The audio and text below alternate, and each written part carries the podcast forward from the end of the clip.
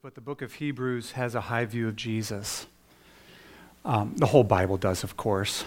But there's something unique about the book of Hebrews in the way that it emphasizes the personal work of Christ. I think it has probably, Christology is the doctrine of Christ. I think the book of Hebrews probably has the highest Christology in all the Bible. Um, it, the, the, it seems like the author wants to drive a stake of grace into our hearts, emphasizing the power and the glory of Jesus Christ. He is glory. We do not have a wimpy, weak, pathetic Savior. We have a powerful and glorious and tough and durable and mighty Savior. This morning, our text tells us that we have full access to God through Jesus Christ. There's no other way to have full access to God. There's no other way to have access to God on good terms at all except through Christ. But through Christ, we have full access to God and this full access is given to us through Jesus in order that we might live full lives. Full access for full lives. In other words, it's not, it's not access just so that we can bring it to ourselves, this wonderful access that we have with God, and stay to ourselves and think about this for ourselves and have nice, warm feelings for ourselves. But we have full access to God through Jesus, and here's how the text goes Therefore, live full lives. The glorious work of Jesus as high priest and sacrifice gives us this access to God so that we may live full lives. Full access to God, full lives. That's, that's the point of this passage. This full access comes to us through the dual work of Christ. There's, there's two things that are, the first few verses tell us Jesus does to give us this full access. First, that he sacrificed himself, he poured out his blood once for all. And then, second, that he is presently working as high priest in the presence of God on our behalf. That he's poured out his blood that he's now present in the presence of God, interceding for us. We see this in verses 19 to 21. First, in verse 19 and 20, we have full access by the blood of Jesus. Verse 19, therefore, brothers and sisters, since we have confidence to enter the holy places by the blood of Jesus by the new and living way that he opened for us through the curtain, that is, through his blood. He's, he's bringing the, the, his, his initial readers back to the old covenant and the holy place. The holy place was the inner sanctum, you might say, where God dwelt. The Ark of the Covenant was there, and one person could go there, and he could go once a year, and he had to go with blood. But now we as Christians, through faith in Christ, we have confidence to enter the true holy place, not this copy of the holy place, but the true holy place, the true place where God dwells, by the blood of Jesus. Notice it's a new and living way. It is a new way, different from the old, and it's a living way. Having been bought by the blood of Jesus, having died with Christ, and been raised to newness of life, we can draw near to God You guys remember when Jesus suffered on the cross and he was, he was hanging there for hours. And then it says he breathed his last and something amazing happened. The curtain that separated the most holy place from the holy place was torn in two from top to bottom. The, the curtain was like, I think, I think I read one, one time it was about four inches thick. And it was ripped from top to bottom, signifying no human being did that. God did that. Christ suffered and died on the cross. His flesh was torn open. His blood was poured out. And the way into God's presence, access to God, is granted to all who come this way through Jesus. So, full access is by the blood of Jesus. Second, full access is by the present intercession of Jesus as our high priest. Verse 21 He is present there as our advocate. And since we have, right now, a great high priest over the house of God, he is alive. Jesus is alive in the presence of God today. Right? He poured out his blood. He, was, he, he died. He was buried, but, but now he's alive. He's raised from the dead. He is ascended to God's right hand. He is there in the presence of God. We read last two weeks ago in chapter 9 on our behalf for us. It's amazing. Jesus is in the presence of God, always covering for you and always advocating for you. He is a powerful, present, and eternal mediator for you in the presence of God. And so we have strong confidence and encouragement before God. And it is not in ourselves, not even an ounce in ourselves, based on how well we're doing today or how good we think we are. It is in Jesus alone. It's in and through Christ. We have this glorious foundation, or to change the metaphor from a building foundation to the roots of a tree. The work of Jesus as our high priest is a strong root system in which we may grow up in Christ. And with such a strong root system, we indeed must grow up in Christ if we're truly connected to Him. These roots go deep, and they're thick, and they're spread broad.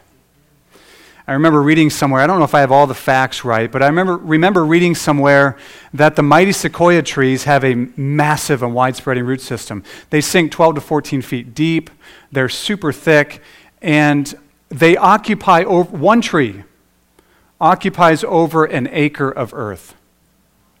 And not only that, but the root system has something like 85 to 90,000 of cubic, cubic feet of soil. It's massive. and, well, they have to be, right? These, these trees are big 300 feet tall, 2 million pounds. That's pretty big. Needs to keep them balanced. To be rooted in Christ's work for us as our high priest and sacrifice is to be rooted in solid,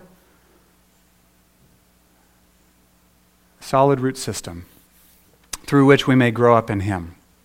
It's from this vantage point that uh, of the fully loaded work of Jesus, his work on our behalf, his sacrifice for us, his present high priestly ministry, which gives us full access to God. It's from this vantage point that we're given three commands here. Okay? We have full access, and so what should we do? We're given three commands. Three commands to live full lives. To live full lives before God, to live full lives in light of the future, and to live full lives together. And each command comes with a weighty and serious tone. So we're going to look at each one of these commands, and this is going to take the rest of our time. So, because of the work of Jesus, how should we respond? Three commands. The first command is draw near to God. Draw near to God. I was thinking just early this morning, just a thought popped into my mind. If you knew a man or a family, a man, who was the, the heir of his great uncle's rich and massive estate, $10 million. And you knew that this man was three months behind on his mortgage payment. And his family's eating ramen noodles for dinner, dinner every night. Nothing wrong with ramen noodles, but you get the point. I mean, they're, they're eating hardly anything and behind on their mortgage payment. He knows that he has that inheritance, but he's doing nothing to access it. How crazy would that be? How crazy is it for us to be the rich spiritual heirs of such a glorious inheritance and not access it? The first thing we're commanded to do is draw near to God. If you have full access to Him, what are you waiting for? Draw near to Him. Draw near to God. Verse 22. Let us draw near to God with a true heart in full assurance of faith, with our hearts sprinkled clean from an evil conscience and our bodies washed with pure water. Because we have access to God through Christ's finished work on the cross and his present intercession, draw near. We were made for God. God is the fountain of unspeakable joy. And we are bidden to come near. John Piper said in his book, God is the Gospel, which is a fantastic book. He said, The greatest good of the good news, the gospel, is the enjoyment of fellowship with God Himself.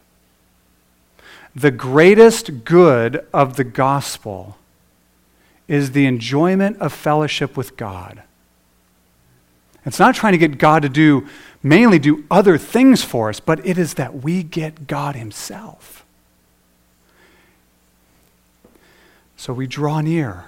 This is the greatest concern of the author of Hebrews. He, he, he, he bangs this drum throughout the book. In chapter 4, verse 16, since we have a great high priest, let us draw near with confidence to the throne of grace.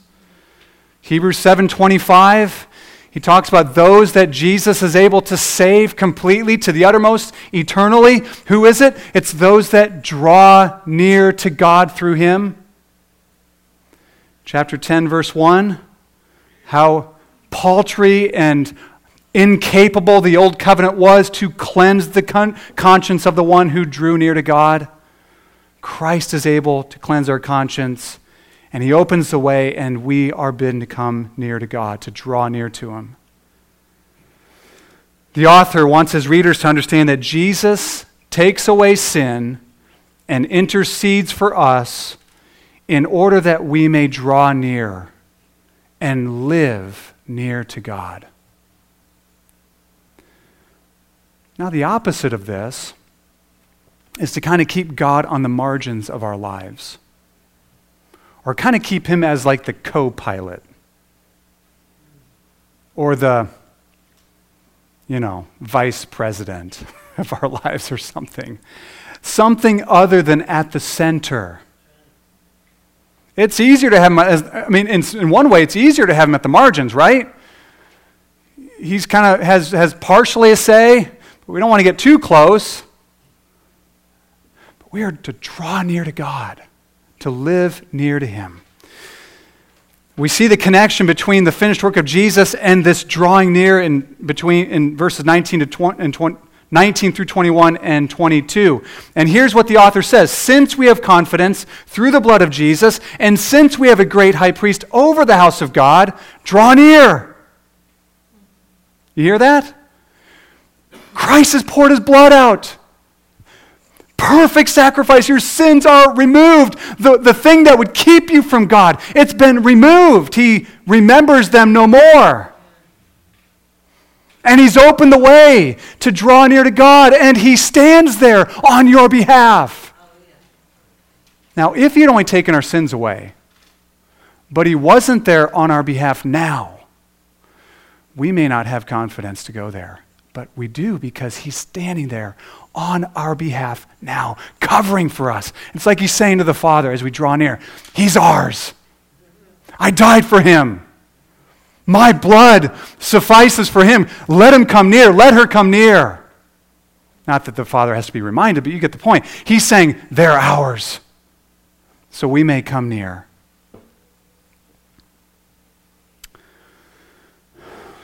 Now, don't let the words let us those two words fool you. We hardly ever use those two words. We almost always just squish them together and say let's, don't we? Do you, ever hear anyone say, let us have lunch now? it just sounds kind of like Old English or something. And, and if you, you, say that, that's great. I'm not knocking you for that. But it just sounds proper and polite and more like a suggestion. Here in America, we just say, let's eat. right? Let's go to the table and eat. Let's chow down. And that's, that's the thrust that the, the author, let us, or, or let's, is an imperative. It's a command. It's not a suggestion. We're not being, it's not being suggested to us, you know, I mean, if you have time or if you think it's a good idea, draw near. He's saying, let's go, let's go. And I love how the author, it's like he's including us. He doesn't say, you go. He says, let's draw near together.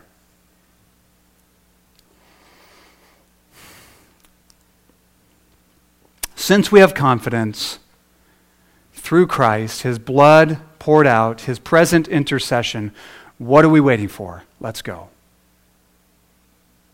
But we're told to draw near in a particular way. Right? We see draw near, and then there's, he says, with something, with a true heart, in full assurance of faith. Draw near with a true heart. True as opposed to phony, I suppose. True or sincere or genuine as opposed to fake or feigned. Now, the heart represents the entire inner life, the, the entire inner person. It's not talking about draw near with you know, that thing that's pumping blood in your body. It's talk, talking about the command control centers of our lives. Draw near with that, with a true heart. Have you ever heard the saying, whatever has your heart has you? It's true. Whatever has a hold of your heart has a hold of you. It can't be any other way. The, in Proverbs, King Solomon said, Watch over your heart with all diligence, for from your heart flow the springs of life. We don't want to be like the Pharisees who praised God with their lips, but it says that their hearts were far from God. They could be in a service like this and enjoy singing. A Pharisee could and yet their hearts were far from him. So we're told to draw near with a true heart. Maybe, maybe it could, it's best to say with an entire heart, with a whole heart, a single heart. Then it says, draw near with a, with a true heart in full assurance of faith, fully assured in Christ. To be fully assured in Christ and draw near to God. That, that's the only road that leads to God. I think I mentioned this before. It's, it's the only mountain peak, excuse me, it's the only road that leads to the mountain peak of, of God's presence. If you go to Rocky Mountain National Park, there is one road that takes you to the top and down to the other side. It's Trail Ridge Road. Takes you to the highest point in the, in the park if you go to Glacier National Park, there's one road that goes through the whole park. Then you can turn off in other areas, but there's one road that goes through the whole park. I think it's called Going to the Sun Road. Is that right? Something like that. I was there last summer. One road. There's one road that leads to the mountaintop of God's presence, and it is fully assured in Christ. Period. That's it.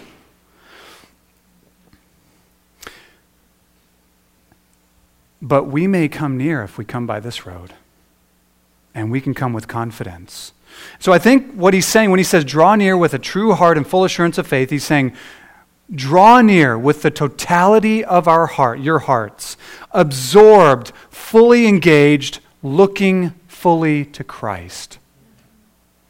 And when you come that way, you may come boldly, resting completely on Christ that he has opened the way through the shedding of his blood, and that he stands in the presence of God for me right now.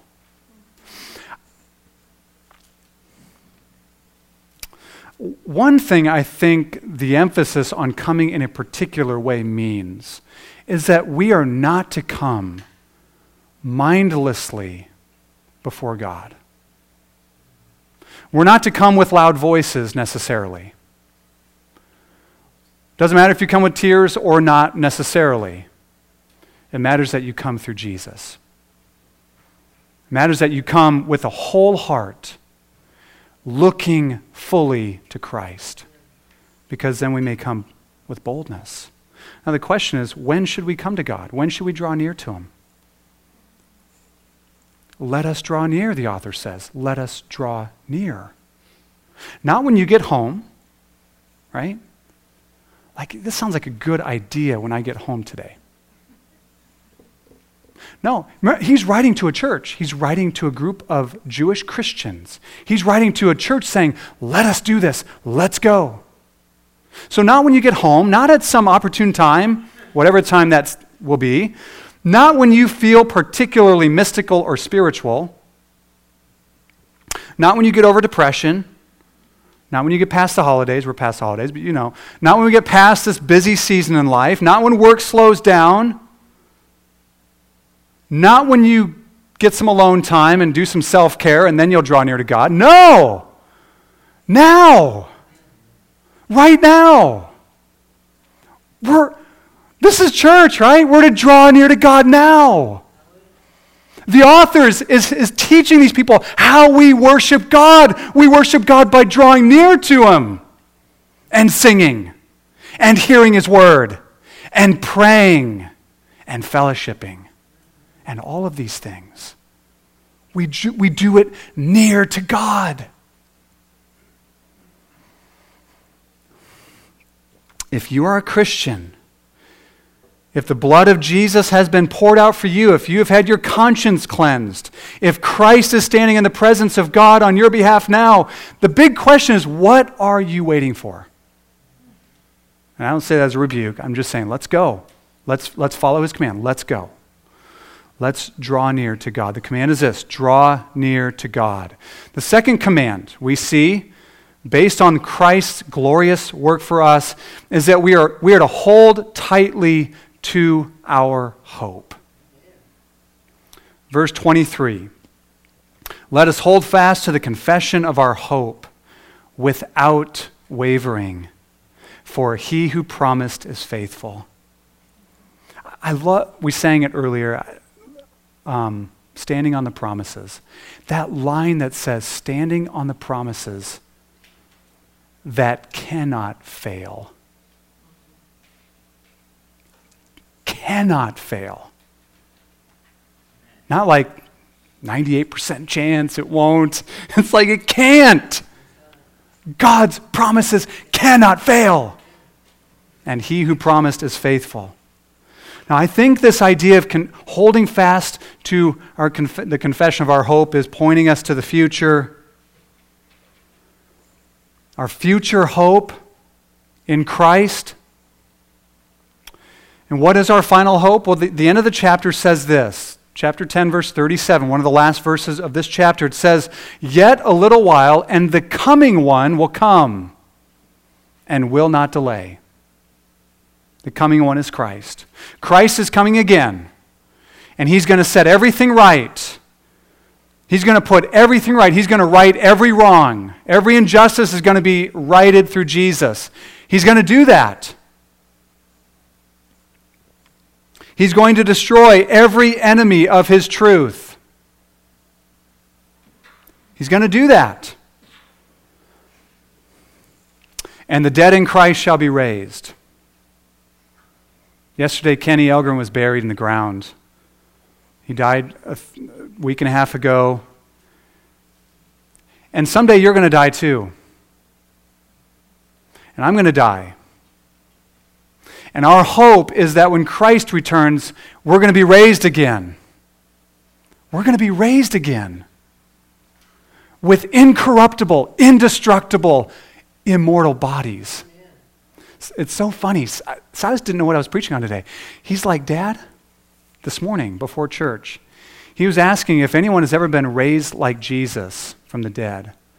And so we got into this theological conversation about 845 or so. And I said, well, I mean, Jesus raised people from the dead. And I think people have been, you know, people have been raised from the dead from the time of Christ till, till now through prayer and so forth. But no one has been raised like Jesus. He said, What do you mean? I said, Everyone who's been raised from the dead up until now, except for Jesus, has died again. Jesus was given a body that would never die again. And that's our hope. That is our hope. Jesus was raised from the dead, incorruptible. Here's what I mean Lazarus, Jesus rose, raised him from the dead. I don't know how old he was, doesn't say, but he died again. Kenny was not raised from the dead. He'll be raised to everlasting life in a brand new body that works perfectly.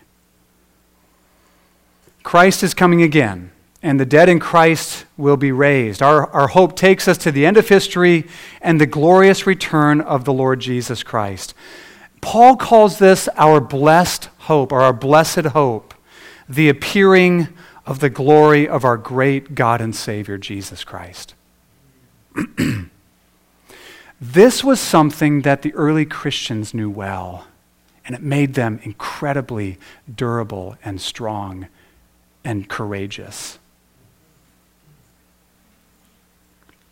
And we're told to hold fast to this hope and to do so without wavering, unbending, not yielding an inch. Hold fast. Reed mentioned this earlier. Clinging. and we're given a good reason to do this because he's faithful. Because he is faithful. Now, why do we need to hold so tightly? Well, when do you need to hold tightly to something? When it's really windy outside, when there's a strong storm, when you're on a bumpy road. I remember when I was in Tanzania visiting the Loudermilks, and their uh, Camilla was very young at the time, their adopted daughter. And the roads there are very bumpy. I mean, and you should see Brian drive on those roads. Oh my goodness, it's something else. He does not take it careful.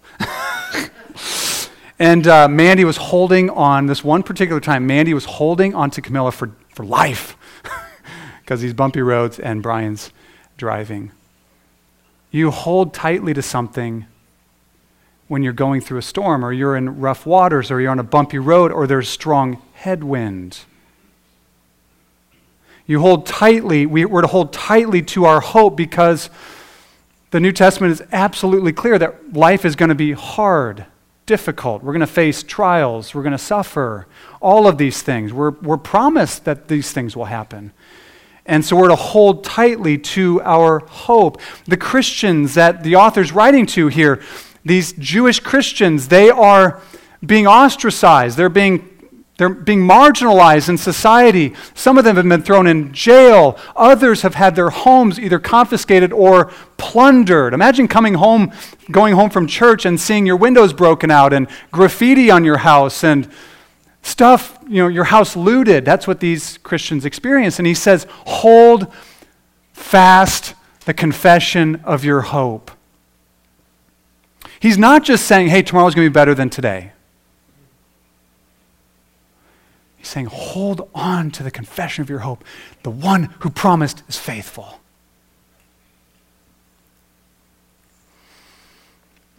A hope that stretches out into the future, looking to the eternal reward when the coming one comes. I love the old hymn, Great is Thy Faithfulness, right? Because all this is banked on a God who's faithful who is faithful, who does not lie, who makes promises and keeps them. The opening verse of Great is Thy Faithfulness. Great is Thy faithfulness, O God, my Father. There is no shadow of turning with Thee. Thou changest not. Thy compassions, they fail not. As Thou hast been, Thou forever will be. Thou changest not. God does not change. He's faithful. Our confidence and our future hope is grounded in something strong God's faithfulness to keep his promises.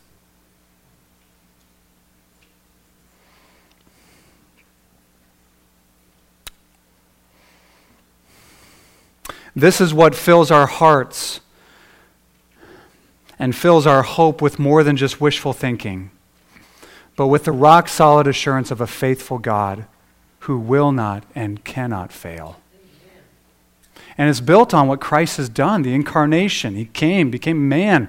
His perfect life, his death, his resurrection, his, in, his, his ascension, his present intercession. The promise that he's coming again is based off of that stuff. He's coming. As I mentioned before, this, this kind of hope is what made or gave Christians all through the history of the church has given Christians the intensity and courage to face the worst. I'm reading a Christian history book uh, to a few kids that I do some homeschooling with and on, on Tuesdays. And we read about this young slave girl named Blandina in the second century in Lyon, France. She was a Christian during a time when there was intense persecution of Christians. 22 year old, little petite woman in jail, beaten mercilessly, brought out to the arena, tied to a stake with some other Christians. And they let lions loose, and all the other Christians were torn to shreds and killed, except her. She wasn't touched thrown, thrown back in jail, beaten again by the, by the guards. I mean, just, just horrific. Brought out again in the arena, tied to a stake a second time. She lifts her hands. I mean, get, she lifts her hands and says, Oh Lord, gracious Father, help me suffer well for the glory of Christ. Are you kidding me? Somebody, one eyewitness said she looked as if she were invited to a wedding feast. The radiance of her face, not thrown to the beasts. She still was unharmed by the beasts. Her persecutors were frustrated and angry. They wrapped her in a net, they threw her to a bull who tossed her around the arena, goring her. Eventually, one of the, one of the guards took out a sword and slew her right there. The pagans in the arena, some of them had said, it was reported that they had never seen a woman suffer so much or for so long. Guards stood watch, preventing uh, friends of Blandina and other Christians, preventing their friends from taking their bodies and burying them. When they were asked, Why won't you let them bury their dead? the guards said, So they may have no hope in the resurrection. They said, It is this hope that gives them such courage. Burn their bodies to ashes, throw, throw their ashes in the Rhone River. Of course, that won't stop God from raising them from the dead when Christ comes. What headwinds are you facing right now? What fiery trial are you walking through? And if you're not now, Trust me, you will. You will. Jesus said, He didn't say, I promise you, but it is a promise. In this world, you'll have trouble, you'll have tribulation. And when you go through it, or if you are right now, the command is because of what Christ has done, hold fast your hope. God is faithful to keep his promises. Command number three. The third command is in light of the finished work of Christ, his blood poured out, his present intercession at God's right hand for us, we are to consider one another. Verses 24 and 25. And consider how to stir one another up to love and good works, not neglecting to meet one not neglecting to meet together, as is the habit of some, but encouraging one another and all the more as you see the day drawing near. We are told to consider one another. To consider means to think about, to focus on. This is specifically language about personal relationships in the church. How are we to, how are we to do life together? How are we to live fully together? Well, one way is we consider one another.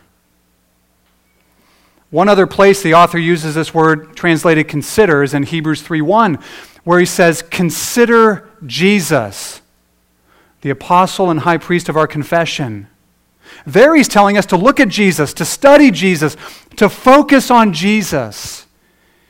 And here, the direct object is not Jesus, it's one another. Consider one another, focus on one another, study one another, think about one another. Specifically, as to how to stir one another up to love and good works. I think he's saying here, not that we should be consumed with this and not consumed with Jesus, but in our being consumed with Jesus, we should seek how can we best love one another and stir one another up to love and good works. The word that's translated stir up is uh, similar to our English word paroxysm, which is a word that describes like a, a seizure. It's a very strong word. The idea is to irritate or incite or provoke or stimulate. To provoke, let's take that idea. Think of it as a grace filled provoking. How can we provoke one another to love and good works? Or stimulate. If you like coffee, you know what a stimulant is, right? How can we serve like gracious coffee, spiritual coffee for one another, to stimulate one another to love and good works? I'm so glad he says love and good works, not just love. If he had just said love, we might think that he's talking about just loving feelings. Feelings of love. We should stir one another up to feelings of love. I'm not against feelings at all. But he says love and good works. And of course, true love always works for the good of others, doesn't it?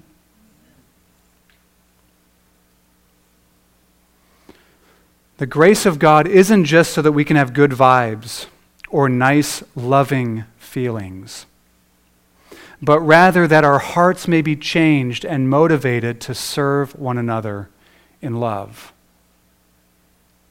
We're actually given a very practical way in which we're, we're in which we're, we're to do this. Verse 25 says, Don't forsake gathering together. This is a continuation of what he's saying. One way that we stir one another up to love and good works, well, we've got to be together. Right?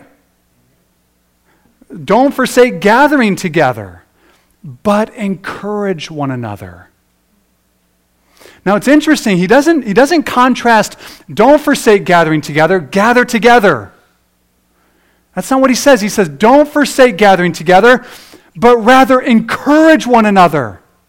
In other words, don't just get together, but get together ready to encourage, ready to give courage to one another, to live for Christ, to love, and to good works.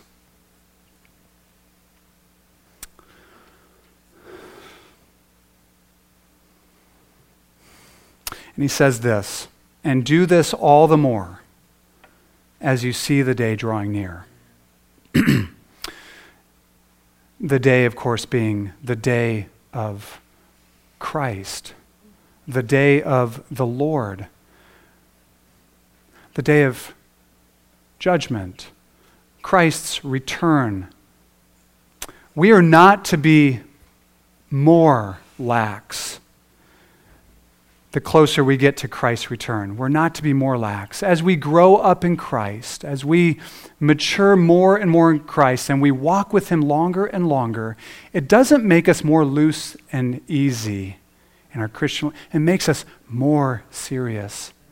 Joyful, no doubt, right? Gracious, kind, all of that. But it makes us more serious, not less. And all the more as you see the day drawing near. We're to be more earnest, more serious, more watchful, more concerned. And not just about ourselves, but more concerned about each other. And this is something that the writer says earlier in the book of Hebrews. He talks about gathering together so that we're not hardened by sin's deceitfulness. So we're to do this all the more as we get nearer to the day, to the day. Jesus said near the end that lawlessness will increase and the love of many will grow cold. And so we're to help each other that that would never describe us. Lawlessness, I don't care about God's law. I just live, I'm under grace. I just live the way I want. And love growing cold. We're to help each other. We're to consider how to stir each other up to remain fiery for Christ, to love and good works. So let me wrap this up. In conclusion, because of what Christ has done, what he has done to give us full access, his shed blood, he's opened the way, he stands there on our behalf now. We are to live full lives. And here's how we do it you are made for God. Draw near to him through Christ. You belong to God. Hold tightly to your hope, unmoved by headwinds, undaunted by shaking, because God is faithful and he cannot fail. And therefore, your hope is certain and it's better than you can imagine. And finally, in Christ, you've been joined to each other as a body. You are here for a significant reason. If you're a Christian, you are here for a significant reason. And so consider one another, study and seek the Lord about how you can be a stimulant, how you can provoke, how you can be a catalyst, how you can stir people up to love and good works. And to do this all the more as we get closer to the marvel of marvels when the Lord Jesus Christ returns. Let's pray. Holy Father, you are so good to us. We don't deserve it. It's good for us to remember that, to recognize that, so that we always live by free grace.